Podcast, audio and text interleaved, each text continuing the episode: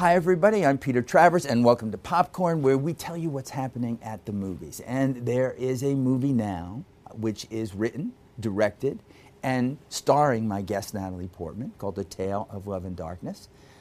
This is so much of a movie, there's so much emotional stuff going on in it that I don't want to talk. I want you to talk. So, Natalie, welcome. Thank you. You know, I've been telling you outside today about uh, people that are acting and then writing and then directing and how their ego gets out of control. So that's happened, hasn't it? Completely out of control. You just uh, are just telling people what to do everywhere you go. Yes, I'm bossing everyone around. Excellent. I really like it. Was there any? I know that you started uh, the idea of making this movie. What uh, when you were three? No, but it was it was almost ten years ago though. Oh, really? Um, because that's when I read the book for the Mm-hmm. first time that the film is based on, um, and when I read it, I just could see the movie in front of my eyes. Of course, it took a long time to write and get rights and money to make it and all of that. So we're here. Th- little things like that. No. Yeah. Can you say, just for people that have no idea now, what this movie is, what it is? Because it's very, one of the best compliments I could pay it Yes. is you can't do that in a sentence.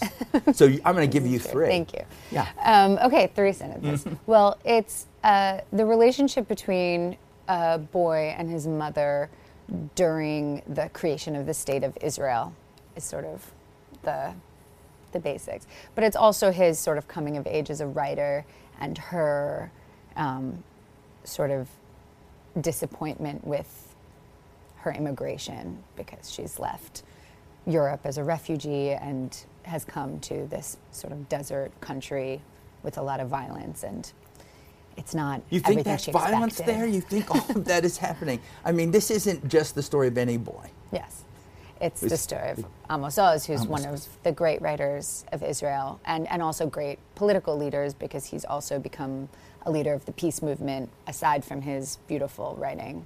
While you're, you've been thinking about it for se- for ten years. Yes. You know, every moment that you get there, that first day on the set, what was it like for you? Were you just uh, saying, were you frozen and saying, "What do I do now"? Well, it was it was amazing because it is really you know the realization of a dream. So every day you get there, it just feels completely magical and amazing that all of these people are looking to you and asking, okay, well, what should I do next? And then you say something, and they do it to help you create your vision. It's it's this just kind of incredible generosity it feels from from all of these people who are part of your team and um, yeah so it was it was really exciting and wonderful We see Amos when he is what is he eight or ten years yeah old? Yeah, he's yeah. eight Yeah, and he basically his world is this mother. She's teaching him about words. She's endlessly telling him stories. She's saying, Look at the world through me. So mm-hmm. when there's violence outside, he's seeing it through her. Mm-hmm. And there's a point in the movie where she is disappointed in the way things are going in her life with her mm-hmm. marriage and with everything else. And he's seeing that too. He's seeing what is almost clinical depression. Am I right? Yeah, Yeah, absolutely. Yeah. I mean, you when you were at Harvard, you were was that your degree in psychology? yeah I, Yeah. I did study psychology Yeah. Yeah. But you could see this in the movie because you're letting things happen for us to interpret, like this child Amos is doing. yeah What does it feel like when you're doing a movie, not just a difficult one Mm-hmm. on that sense, but one that isn't answering the audience's questions? that was one of Amos Oz's request for me when I first started the film. He said, please don't give any easy answers. And I think that's true of anyone who has experienced depression or has seen someone experience depression or any psychological sort of affliction is that it's not clear cut. It's not totally understandable why. You can't always explain it by external sources. Um, some of it is just something going on chemically inside someone's. Part of it is obviously things coming um, at you from life.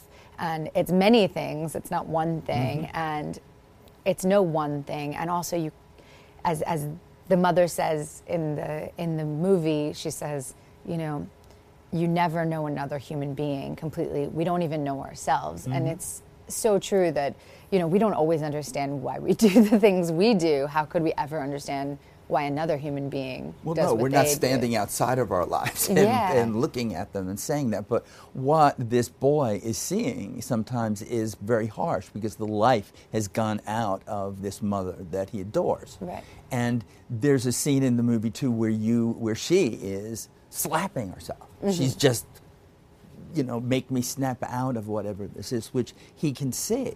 Yes. So here you are writing and directing this very crucial book in terms of literature and Israel, and then having to play scenes like that. You didn't cast yourself in a minor role. No. Yeah. No. But it was interestingly helpful to be both acting in the movie and directing it because I think it gave me insight into the character that I wouldn't have. Obviously, if I wasn't playing the role, I wouldn't have thought about it in the same way. And I'm sure it changed the sort of perspective of the film. And also to be in it, I could direct from within a scene. If you change your performance, you can change how the actors opposite you respond. And so that was really interesting to sort of like direct from within, you know, and be able is, to yeah. do We could do that here too. We Yeah. could just start into the whole answer Exactly. differently. And we could say, no, I do explain everything. It's Yeah. all perfect. You know? Exactly. No, it, do you, would you define it as a political film? Not at all. I mean, the, the thing is, is that obviously making something in Israel, you say the word Israel and it's political yeah. because I think everyone, everyone has strong feelings about it, um, which is surprising. Even people with sort of no connection, um, you know, personally to the place have strong feelings about the the country, the conflict, um, and and so pretty much impossible to make a film that is not political um, about Israel. But I think essentially it's a it's a very much a family story and an immigrant story. Mm-hmm. And yes, of course, because it's there, it's innately political. Well, it's innately, but it's per, you were born in Jerusalem. yes, You know, Yes. this is very personal to you. Yes. This is something that you feel. So when you've done the last day of shooting and you are then sitting there with what you've done and what you've assembled, what's going on in your head when that's happening?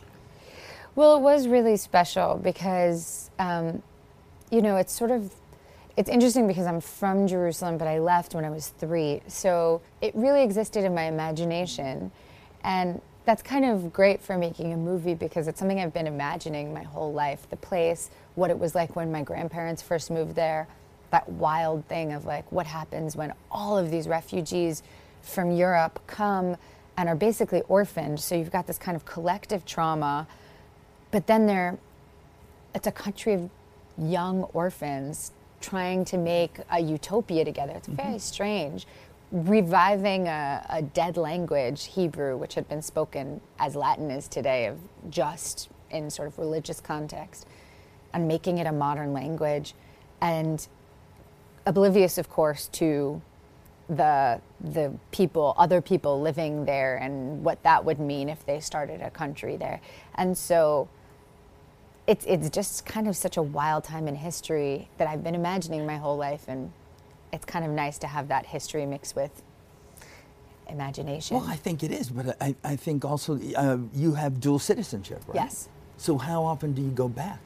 I go at least once a year Mm-hmm. Sometimes twice yeah Do you feel political about it? Do you yourself personally have this? Yes, Sa- I think it's hard to be uh, from there without it. Um, but it's it's it's one of it's been one of the most interesting parts of my life, I think, and I'm grateful for it, even though it's it also is is feels like a burden too, because it does, you know. I, I always when they're talking about like on the red carpet, you know, they, the women get upset about being asked about their dresses and stuff, and I'm like, oh God, like if people could ask me more about my dress and less about Mideast politics, I'd be like, okay, you know. What- who are you wearing?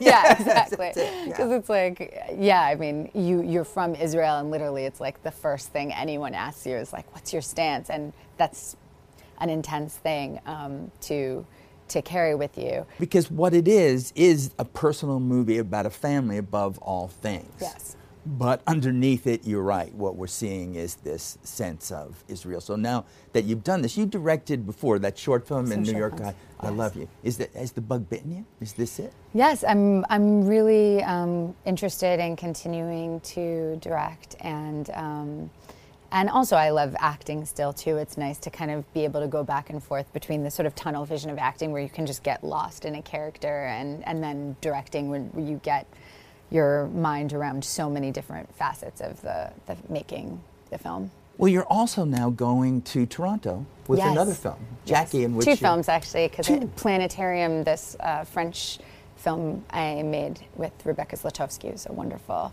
Look at filmmaker you. It just Thanks. keeps happening. well it's very exciting to get to go and show these two films yes and jackie But J- I mean, what's the pressure of playing her, of playing Jackie Kennedy? It's Um, yeah no it's it's a big it's the first time i've ever played a character that people are very familiar with how they talk and Mm-hmm. walk and move and all of that so that was daunting you're just not making it easy on yourself, are you? Well, I feel like if you know you can do something ahead of time, then there's no reason to do it. And Mm-hmm. I've messed up enough that I'm No. not scared of it anymore. What are those that you're putting in your own bucket of shame? no, I have no shame have about it. But I think there's like there's a beauty to knowing like that you fail and there's nothing wrong with it. I'm not like no one gets hurt, you know. But we kind of live in an, uh, an industry Hollywood world now where every, that's the thing you run away from. You're a woman. That's Oh, news to you, isn't it? Thank you for but the thing is, the, confirming yes. I'm confirming it. You can't fail that much. Guys basically can screw up three movies and That's- still and still get work. Yeah. Yeah, but I also think it's part of like just getting up afterwards and doing it again.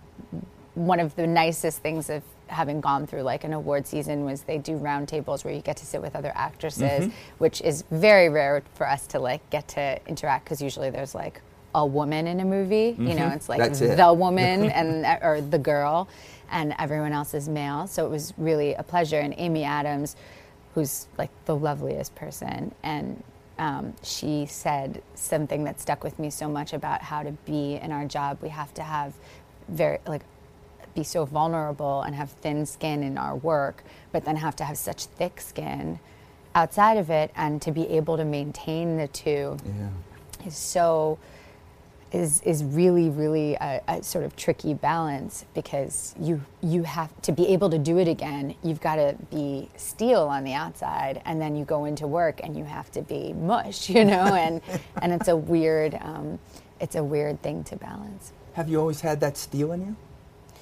Um, well, actually, they say about Israelis that you know they call people who are born in Israel sabras, which is a kind of um, cactus that you eat. In so the outside is like prickly and the inside is sweet and soft. So maybe it's a Well, cultural that's a nice, identity. that's a nice, that's a nice way to be. But when you look, when you said steel, I go back to the first time I ever saw you on the screen in professional. yes, And you're child. How old are you? I was 11. I turned 12 while I was making the film. And you had steel. I did have a little steel, I Yeah. guess, but I think kids, I don't know, They have it. you you do more even as a kid because you're kind of, I don't know, you're completely unself-conscious. But when you look back at the work you've done, let's now at this advanced age, you know, It is. It's time for it's time for you. It's uh, Would, could you say not what your th- say three movies are that you love the most, but the ones you learned the most from?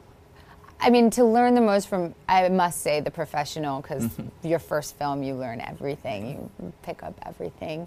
Um, Closer was a big deal, but also right before it, I did Cold Mountain. So there's sort of Cold Mountain. I had a very small part, but I learned so much. I mean, Minghella was just Someone we've lost way before we should have. Yes, Yeah. I mean, really one of the great, great pe- human beings and great directors. And I thought about him and his w- the way he directed um, as much as anyone else while I was while I was um, um, shooting. And then Black Swan, absolutely, um, in terms of learning and experience, was was amazing. Working with Malick too was, I think, really, really influential. Especially, I did that right before I directed, and it was so important to just have someone who was completely free of the usual rituals of filmmaking. Was mm-hmm. really just did things his own way. All right, so when you go back, let's go back to this to end and say you're looking at the movie you've created. Is there a moment, I'm sure it's a series of moments, it's a whole movie, but a moment when you watch it that just resonates with you and kicks in in terms of who you are, not the director, not the actress, not anything, but just who you are when you watch it? Um, yeah, absolutely. I mean, I'm. I don't know. I guess it's my kind of like dorkiest side, but the I really, really love language and words, and um, the parts in the movie that relate to words are just kind of magic to me. You know, there's a part um, of the book that I put in the film that has to do with in Hebrew, which is this is like biblical connections. Um, you know, human is Adam, like the first man, but that's also how you say human. Um, and earth is Adama, and blood is Dam, and red is Adom, and silence is Dumia. And to think that our biblical ancestors 5,000 years ago were connecting the ideas of red and silence is like so beautiful to me. I mean, that to me is magic, you know. So it's really dorky, no, but it's, it's like, beautiful. but that's the I thing it's of like great. anything that that really makes you know everything kind of magical um, to me. Wow. Okay, well, this show, this show always ends in song. Okay. well, it did 100 years ago when you were here. and it was difficult for me. But I'm going to ask you something else because you do know Hebrew. Yes. Is there a little bit, even if it's a children's song, that you can Oh. do a bit of in Hebrew? Um, sure. Um, there's like a seesaw song. I'd like exactly. that you do. And it goes, Nad Ned, Nad Ned, Red Ale Ale Vared, Nad Ned, Nad Ned, Red Ale Ale Vared. Anyway, I'm all happy now. It just means like wait. seesaw, seesaw, Seesaw. up and down, up and down. What's wrong with that? It's the way many of us live our lives. Natalie, thank you so much. Thank This you was so great. much. Yeah, that was great.